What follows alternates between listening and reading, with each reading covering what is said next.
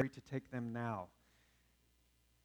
The rest of us will be in uh, Galatians chapter 1. Um, as, as Michael said, we've been working our way through uh, the book of Galatians. Galatians was originally written to churches in a geographical area then known as Galatia. It is in what is now modern day Turkey. And God's been using uh, this little letter, it's only six chapters, but He's been using it ever since to help churches understand that salvation is by grace alone, through faith alone, in Christ alone. And in that way, it's been a tremendous source of hope and help to people just like us who are prone to try to get right with God based on what we do. The Galatian churches were in the process of wandering away from God and his gospel of grace. And perhaps that is indicative of some of us. That we have been seeking to add to the gospel by incorporating what we do as what makes us right with God. These uh, churches in Galatia were being taught through false teachers, as we considered last week if you were here, that the way you are right with God is by Jesus plus good works, and that's what equals salvation.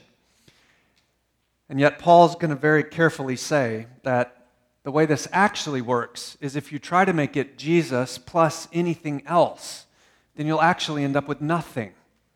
Because you can't add to a gospel of grace and it still be a gospel.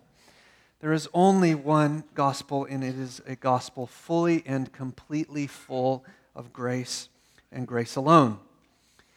So these false teachers had come in after Paul and they were teaching that Paul wasn't really an apostle, that his message wasn't really the true message, and, as we'll carefully see this morning, that Paul's motive in not requiring people to obey the Old Testament law, particularly the ceremonial law, Paul's motive for not requiring that anymore was that he wanted people to like him, that he wanted people to accept him. And that's why he was changing what God's people had always taught. Now, the, the temptation to live for the praise of people is ever present, isn't it? Can you think back over your last seven days and how you have faced that temptation? It's been there.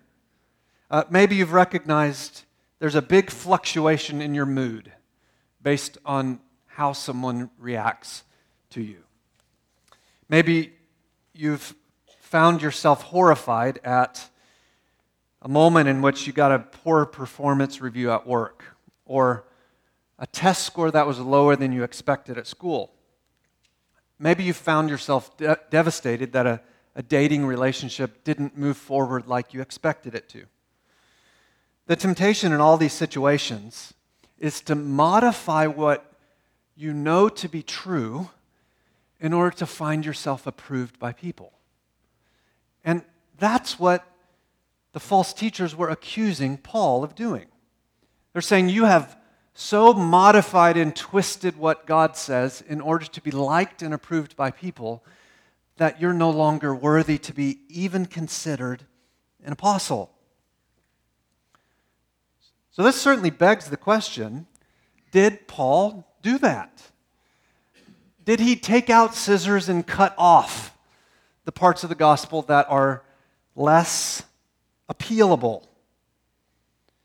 Has he sanded down the edges of God's command in order that the Gentiles would more easily receive it? Is his gospel nothing more than human invention in order to be approved by people? Well, these questions are where Paul turns in this next section of the book of Galatians. This morning we'll be starting a section that will take us uh, past today. There's too much material to cover in one morning. We'll see together the next few weeks that through the remainder of chapter 1 and all of chapter 2, Paul sort of uh, unzips his own backstory and lets us peer in. Let's us see what his heart was like before God, before Jesus. If you are young, then you would call this Paul's story. If you're older, like me, you'd call it his testimony. Uh, but either way, the point is the same. Paul's going to be seeking to tell us this that the gospel of Jesus Christ is trustworthy and it's transformative because its origin is divine. He's going to be telling us you can trust what God has said and you can count on his gospel as being sufficient to change you because God is its author. Imagine with me before we read the passage in just a moment that we are no longer sitting in a church building, but we've entered a courtroom. And Paul and his gospel are on trial. And the charges that have been brought are that Paul is a fraud and his gospel is an abdication of how someone is actually to be made right with God. And Paul has now taken the stand. His attorney has come up and begun to ask questions. And in what's rather surprising, Paul doesn't go into an intricate, ornate theological triage. Instead, he goes into his own autobiography. He enters himself as evidence. He says, The way you'll know that my gospel is true is by considering who I was before Jesus and what happened when I met Jesus and what's now true after that encounter I had with Jesus. This is Paul on the witness stand saying, The gospel I preached is God's gospel. I'm the evidence. Galatians 1, verses 10 to 24, are where Paul gives his evidence. His evidence before, his evidence during, and his evidence after. Let's start together considering who Paul was before Jesus. We'll see this in uh, Galatians 1 10 through 16. Follow along with me in your Bible. He says, For am I now seeking the approval of man or of God? Am I trying to please man? If I were still trying to please man, I would not be a servant of Christ. For I would have you know, brothers, that the gospel that was preached by me is not man's gospel. For I didn't receive it from man, nor was I taught it, but I received it through a revelation of Jesus Christ. For you heard of my former life in Judaism, how I persecuted the church of God violently and tried to destroy it. And I was advancing in Judaism beyond many of my own age, among my own people. So extremely zealous was I for the traditions of my fathers. This is Paul's articulation of what he was like before he met Jesus. Today, it's very popular, especially in the entrepreneurial world, world, to talk about winning. Paul was winning before he met Jesus. He was succeeding at everything he had set out to do. He was winning in what the religious game of the day taught him was how to be made right with God. He was successful. If you look there at verse 13, he's describing himself as a violent persecutor of the church, somebody who is fully committed to its destruction. In other words, Paul was hardened against Jesus. He had heard the claims of Christ, he had heard what the followers of Jesus said was true about him, and yet he rejected it. This was not somebody unfamiliar with Jesus. He knew the claims of the gospel, he knew the claims of Christ, he knew that Jesus said he came back from the dead. Paul was a brilliant man, and yet he was convinced that Christianity was blasphemy. And as a result, he hated Christians and he devoted his life to their ruin. And don't miss this he was doing all of that in the name of God. Paul thought Jesus was a phony blasphemer. And he was so sure that he was following town after town after town, making sure all the churches being started were being ended. Now, in verse 14, he says that he was excelling in Judaism with all its laws and its customs and its traditions. Now, these are special, precise words. And what Paul's saying is not only did I do everything the Old Testament required of me, but I went far beyond that.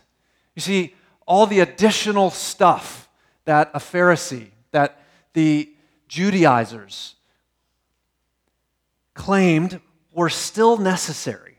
Paul's saying, I did all that stuff. I followed the laws and the laws that kept you from disobeying the laws and the laws that kept you from disobeying the laws that kept you from disobeying the laws. I did all of them. I was fully committed. So the picture we have here is of someone certain of his convictions and committed to God as he conceived of him. Paul, I think, was one of those guys that would have been able to accomplish a lot of stuff and yet exhausting to be around. He was intense. He was a guy committed to extinguishing the lie that Jesus rose from the dead and the blasphemy that salvation is found in him. Now, this was quite literally the last person on the planet who should ever have become a Christian. Isn't God hysterical? In fact, uh, when the very first Christian martyr was in the process of dying, a guy named Stephen, the book of Acts tells us that Paul was there. No need to turn there, just look on the screens. Acts chapter 8 says this And Saul, this is Paul's name before he became a Christian, and Saul approved of his execution. The he there is a guy named Stephen who had just given a brilliant testimony of what Jesus had done for him. They drug him out of town, threw him down in a valley, and threw rocks at him until he died. Saul was there. Now, listen to what the rest of the text says. And there arose on that day a great persecution against the church in Jerusalem. And they were scattered throughout all the regions of Judea and Samaria, except the apostles. Devout men buried Stephen and made great lamentation over him. But Saul was ravaging the church. And entering house after house, he dragged off men and women and committed them to prison. Paul was devoted to the total destruction of every church and every Christian. This is who Paul was before Jesus. But then something happened. If we turn the page from Acts 8 to Acts 9, here on the screens you'll see it says, But Saul, still breathing threats and murders against the disciples of God, went to the high priest and asked him for letters to the synagogues of Damascus, so that if he found any belonging to the way, that's what Christians were called in the earliest days, just simply the way. Men or women, he might bring them bound to Jerusalem. Now, as he went on his way. Friends, that start of verse 3 is such a fantastic description of everyone who knows Jesus before they met Jesus. Now, as we went on our way, Paul, in this case, had gotten those letters from Jerusalem. He got on his horse. He was headed with his posse, traveling to Jerusalem to go to a new city in order to persecute new Christians. And yet something happened. Paul was hell bent away from God and God's people. And he wanted nothing to do with Jesus. But then God intervened. Christian, as you look back and think back on your own story, isn't that true of you? Now, certainly that you weren't headed to Damascus with letters to persecute Christians, and you most likely weren't on a horse. But weren't you going your own way?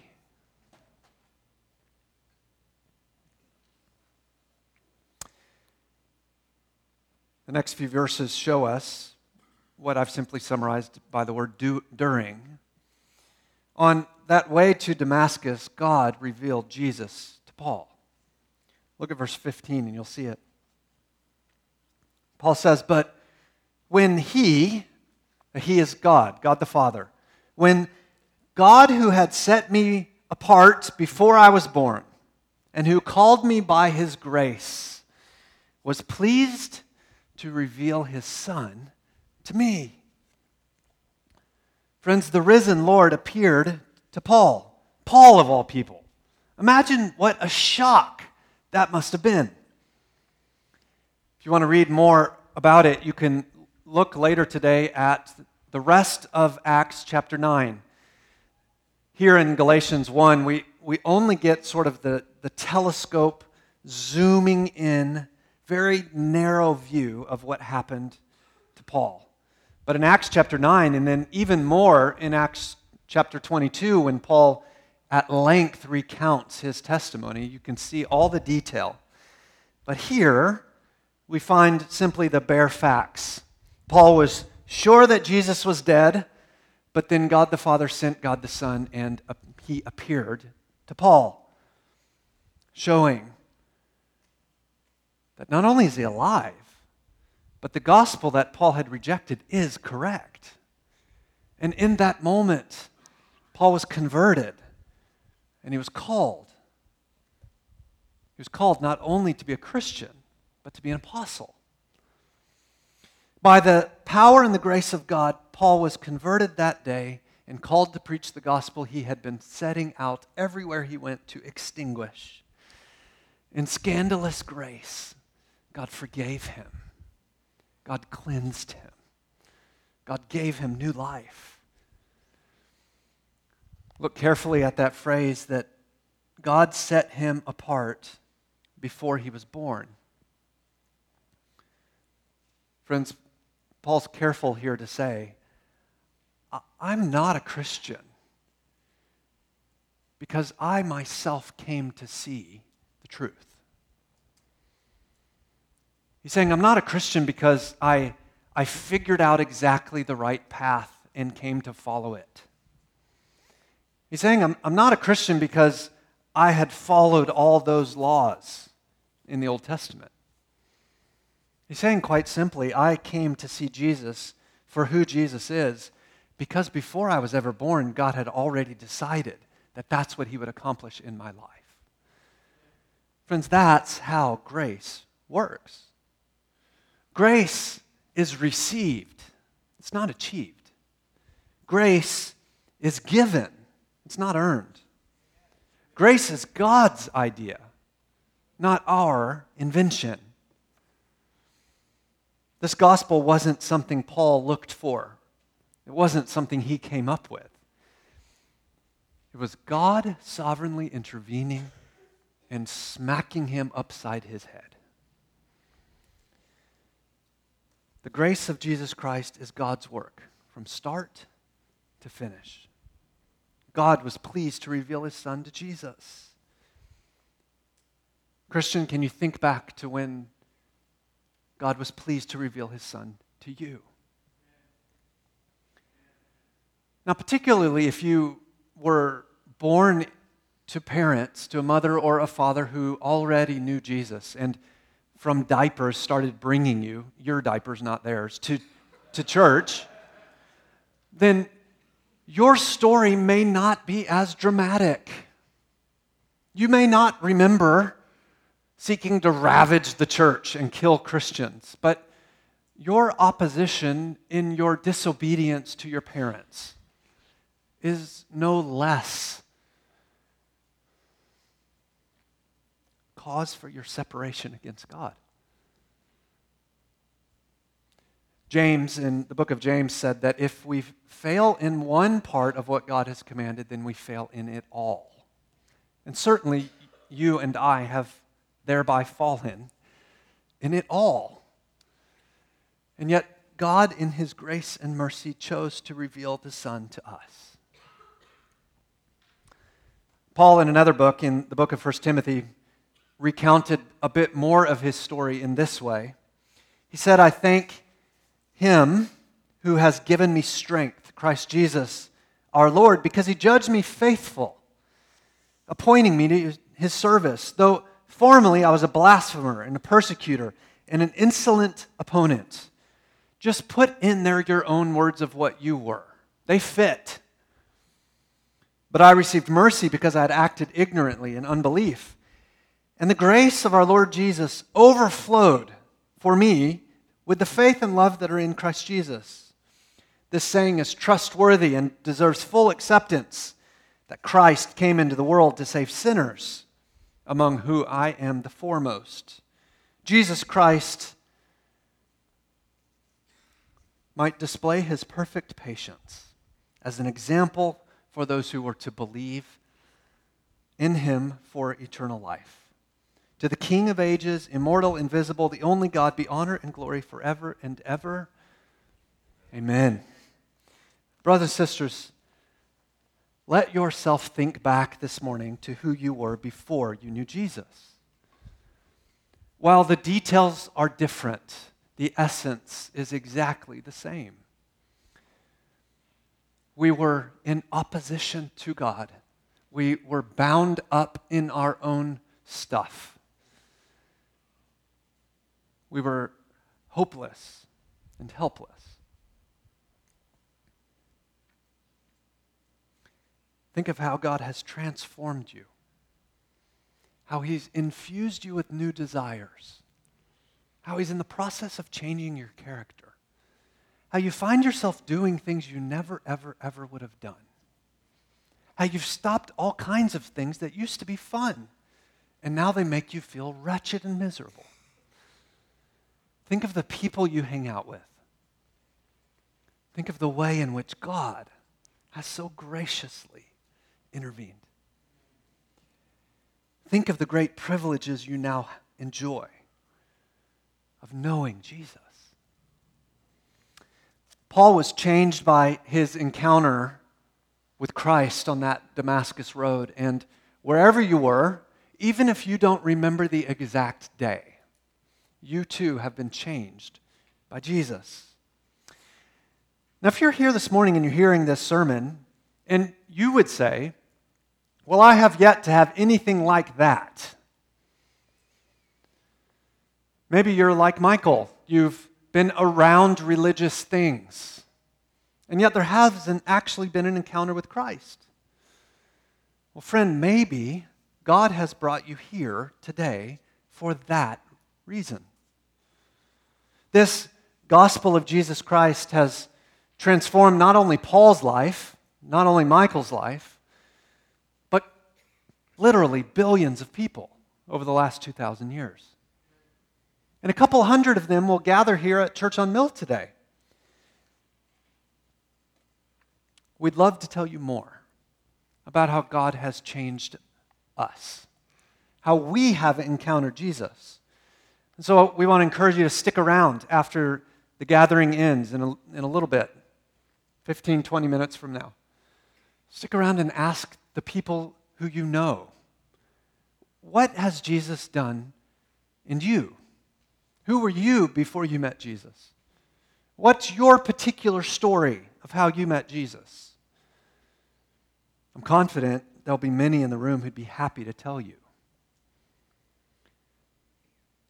The particulars will be different, but the essence is the same. We were in opposition against God maybe even doing religious things to make ourselves appear right with God. And yet, God, in His grace, intervened.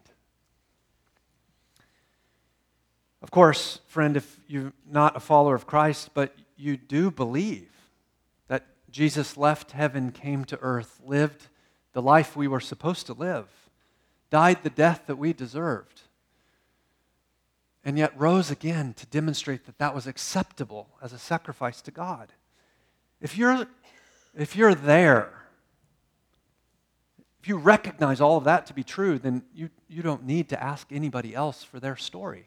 You have enough. You're ready. Right now, you can turn from sin and turn to Christ because Jesus' death is sufficient to make you right with God. All that God asks is not that you do anything to clean yourself up, but rather that you simply recognize before Him in prayer, I, I can't clean myself up, but you can. God, would you reveal your Son and change me? I think this is particularly important to, to see. You don't need, none of us need, to physically, with our eyes, see Jesus. I think this is critically important in this particular passage to understand. Paul didn't need to see Jesus in order to be saved. That's, that's not why Jesus appeared to him. He needed to see Jesus in order to become an apostle, an apostle who would help build the early church and who would write the scriptures that we now read today. He didn't need to see Jesus in order to be saved. He needed to see Jesus in order to be set apart as an apostle. And so, friend, don't make the mistake of using the excuse that you've never seen Jesus with your eyes as a reason to say, I won't follow Jesus with my life. Because the way Jesus is seen today is not with our eyes. He is ruling and reigning in heaven, seated by the Father, where He is the King over all. Physically speaking, He is not here. He is here spiritually through the Spirit where He's living in Christians' lives, ever changing us from the wreck that we were.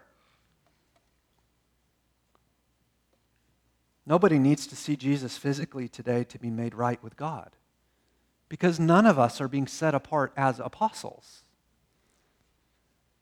And yet, God is still very much setting apart people to be sons and daughters, brothers and sisters.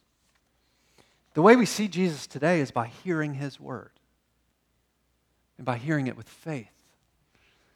So, friend, if you're not a follower of Christ, do you hear this morning with faith? Do you hear in such a way that you believe? Well, if so, then you are seeing Jesus. We see Jesus spiritually by encountering in him in his word. Now, this is Paul's story. This is who he was before. This is what happened that changed him so radically. But just for a moment, would you consider with me who he was after? Paul's evidence, he's still on the witness stand. He's given us Exhibit A, who I was before, Exhibit B, here's what happened to me, and here's his Exhibit C, his story of what came after. But before I read these verses, Notice something so cool in this text. Paul's saying, here's, what, here's who I was before. And everything about that is I, I, I, I, I, I, I, I, I, I, I. But, but then what we just read, when he met Jesus, the whole focus shifts to God. Here's what God did, what God did, what God did. And then in this, this after bit, it's all about how Paul's different and leading him because of what God did. And so the I shifts its focus to God. This is what happens when people meet Jesus. Look with me at the latter half of verse 16. In order that I might preach him among the Gentiles, I didn't immediately consult with anyone nor did I go up to Jerusalem, those, to those who were apostles before me, but I went away to Arabia and returned again to Damascus. Then, after three years, I went up to Jerusalem to Cephas, that's another name for Peter, and remained with him 15 days. But I saw none of the other apostles except James, the Lord's brother.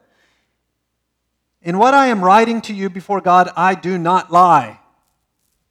Then I went up to the regions of Syria and Cilicia, and I was still unknown in person to the churches that are in Christ Jesus. They only were hearing it said, He who used to persecute us is now persecuting the faith he once tried to destroy. And they glorified God because of me. Now, frankly, I think verses 16 to 24 appear rather boring on the surface. It feels a bit like you've pulled up uh, Travelocity or TripAdvisor, and you're reading through the travel log of somebody who, here's who, where I went and who I was with and who I talked to. And you just want to say, who cares? But underneath that is, is something incredibly powerful. Be, behind the who and what and where is Paul's final, in this section, argument, his final piece of evidence for why his gospel's trustworthy. He's careful here to say that I am an independent witness of Jesus Christ. He's careful to say, This thing happened to me, and I didn't the next day go to Jerusalem to, to, to sort of find out if what I thought I heard was right by checking it with the other apostles. He's saying, What, what you're hearing from me is God's gospel, and it's being transmitted through God directly through me to you. I didn't get it from the other apostles. Now, why does that matter so much? Well, it's, friend, because the false teachers who had come in were teaching, all the apostles got all of the gospel wrong. They, they were all in cahoots, if you will. They were all saying, you don't need to follow works in order to be made right with God. And they all got it from the same place in Jerusalem. Paul here is refuting that. He's saying, without any intermediary, Jesus revealed himself to me. He's saying, No human being taught me the gospel of grace. And that is why, as an apostle, his gospel is trustworthy. These verses show us, as one commentator put it, Paul's first visit to Jerusalem was only after three years. And it was only for two weeks. And he only saw two apostles. Therefore, it's ludicrous to think everything he taught was only trickled down gospel from the apostles. He got it from God himself.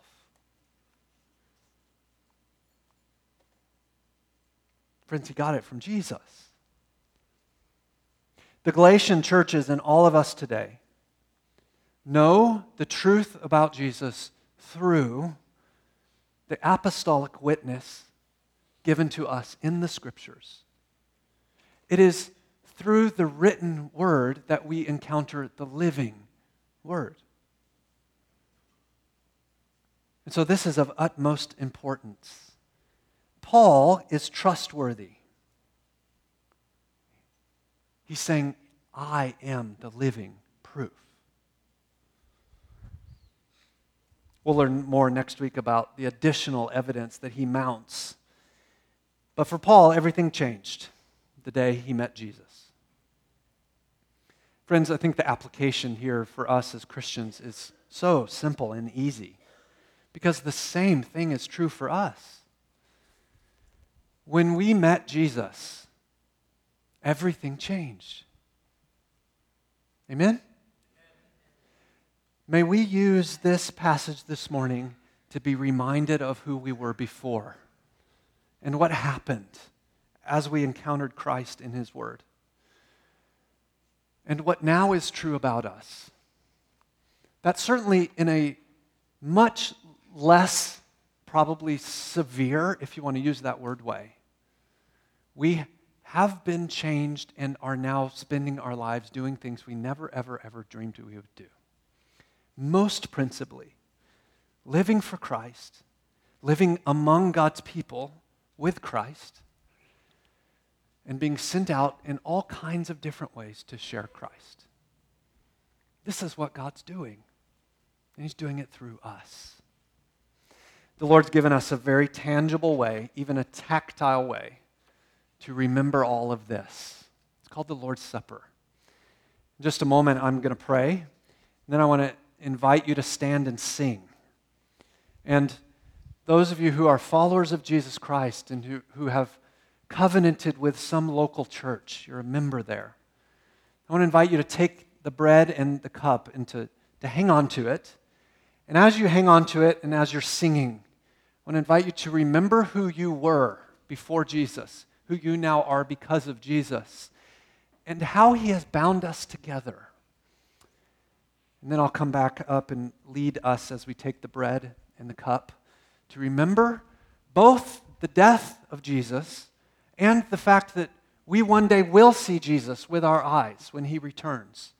We will meet him for the ultimate supper with Christ. So, would you stand with me now as I pray, and we'll sing. Lord God, thank you for your word. Thank you for how you have changed us. Thank you for Jesus Christ. Thank you for Paul, who tells us the truth about him.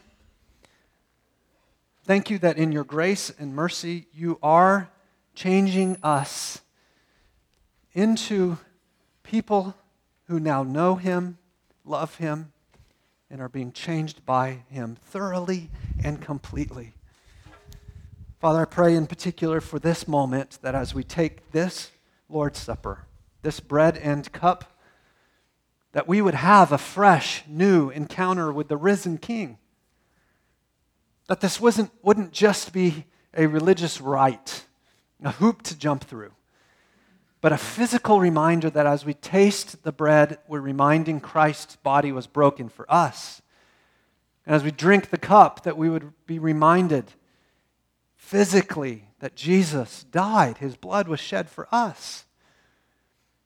And as we sing these words together and we hear each other singing, that we would be reminded that we've been bound together in the Lord Jesus Christ, in the church.